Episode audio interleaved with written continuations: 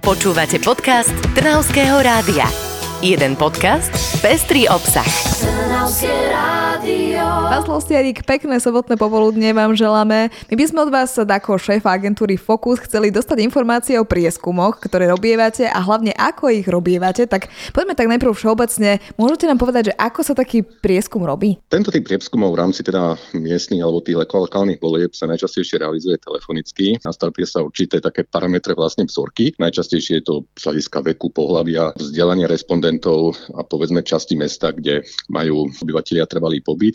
A následne sa vlastne doobola dovtedy, kým sa tie kvóty, tak povediať, nenaplnia, respektíve nenaplní sa tá stanovená veľkosť vzorky podľa tých kvót. Pri výbere vlastne tých respondentov funguje taký zákon veľkých čísiel, to znamená, že ak je výber urobený korektne, tak s určitou presnosťou dokážete vlastne vypovedať o všetkých voličoch. Čiže nemusíte sa opýtať všetkých voličov. A vy tú vzorku pravidelne obmieniate, alebo máte už tých ľudí daných, že za každým, keď robíte prieskum, tak voláte tým istým? V prípade, povedzme, týchto prieskumov k lokálnym voľbám sa tá vzorka zvykne obmieniať. Tým chcem povedať, že sú samozrejme projekty, kde sa povedzme pýta aj rovnakých respondentov, ale toto nie je ten prípad. My keď robíme alebo pozeráme tieto prieskumy, tak hovoríte stále o reprezentatívnych prieskumoch. Povedzte našim poslucháčom, čo to znamená, aký je to reprezentatívny prieskum? Ten reprezentatívny prieskum musí mať nejaké základné parametre, aby sme ho tak mohli označiť. V tom prvom kroku vlastne ten výber tých respondentov by nemal byť nejaký zámerný. Hej? Čiže nemali by ste si len tak svojvoľne zvoliť, že sa dopýtate tamtoho respondenta, tam toho nie. Čiže mal by tam byť prítomný ten náhodný princíp a aby sa tá vzorka čo najviac vlastne približovala k parametrom vlastne tej populácie, čiže napríklad obyvateľov mesta Trnava alebo tí, ktorí tam majú trvalý pobyt, tak vy si viete povedzme zo štatistík vytiahnuť údaje o tom, ako je Trnava na tom, alebo ako sú obyvatelia Trnavy s trvalým pobytom na to z hľadiska zloženia podľa povedzme pohlavia muž, žena, podľa nejakých vekových kategórií, hej, minimálne teda nejaký mladší vek, stredný, starší vek, z hľadiska povedzme vzdialenostnej úrovne, taktiež viete, kde tí obyvatelia žijú a tá vzorka ako keby bola vlastne zmenšeninou týchto údajov, ktoré si napríklad viete vytiahnuť, teda ako spomínam zo štatistických údajov. To znamená, že ak vy viete, že v Trnave žije približne, vymyslím si teraz, neviem to naspamäť, ale ak tam žije napríklad, že 53% žije na 47% mužov, tak aj v tej vzorke je ten pober približne takýto. Rovnako sa týka toho veku, vzdelania. Vzdelanie je inak veľmi dôležitý faktor z hľadiska toho volebného správania, takže vzdelanie je povedzme dôležité sledovať v rámci tej vzorky a samozrejme môžu sa rôzne správať aj rôzne časti mesta, čiže je potrebné, aby v tej vzorke boli dostatočne zastúpené rôzne obyvatelia z rôznych častí mesta. Áno, a to potom znamená, že je reprezentatívny, ale ako sa prepočítava? Ako ľudia majú chápať tomu, že nemusí byť oslovený každý, ale napriek tomu to viete takto vypočítať? Skúsim vám to vysvetliť na príklade. Predstavte si, že máte, v klobúku 50 bielých a 50 čiernych voličiek a teraz náhodne si vyberete, povedzme, 20 z nich. Určite ich nebudete mať v tom pomere, že 10 a 10, lebo vy viete, že vlastne v tom klobúku je vlastne ten pomer 50:50, ale keď urobíte veľa takýchto výberov, tak sa vlastne tie výbery ako keby budú približovať, väčšina tých výberov sa naozaj bude približovať práve vlastne k tomuto pomeru 50:50. Ja som zámerne použil relatívne malé čísla kvôli pochopeniu. V prieskumoch sa počíta s pár stovkami, respektíve s tisíckou respondentov, čiže ešte tá presnosť sa ako keby zvyšuje. A ten zákon vlastne tých veľkých čísiel, ak je ten výber urobený správne, vlastne zabezpečuje, že dokážete na základe vlastne relatívne takejto malej vzorky voči tej celej populácii, hej, voči povedzme 60 000 ľuďom, ktorí žijú v nejakom konkrétnom meste, dokážete relatívne presne, čiže na niekoľko jednotiek percent povedať, že aké sú tie aktuálne nálady v tom meste. Možno k tomu ešte jedna dôležitá poznámka, ak môžem.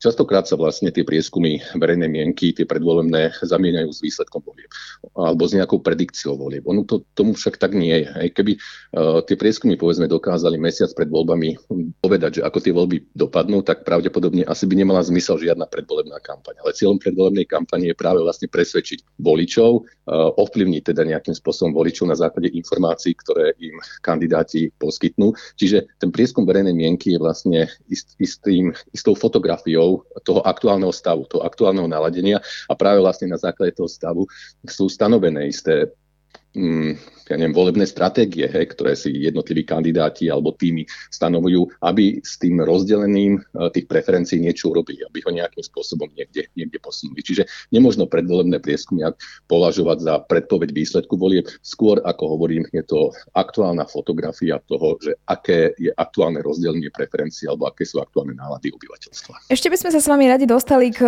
facebookovým prieskumom, pretože vy robíte takýto iný druh prieskumov, ale teda vieme na sociálnych sieťach sa v rôznych skupinách vytvárajú prieskumy, ktoré sú potom mnohokrát úplne iné. Skúste vysvetliť našim poslucháčom, kde je ten rozdiel. Ten rozdiel súvisí práve s konštrukciou tej vzorky. V prípade povedzme tých rôznych facebookových prieskumov alebo ankiet. Častokrát sa stretávame povedzme aj s anketami, ktoré robí to konkrétne médium, je v tom, že povedzme si to teda napríklad konkrétneho mesta, nie každý obyvateľ s trvalým pobytom má rovnakú šancu vlastne byť súčasťou toho prieskumu.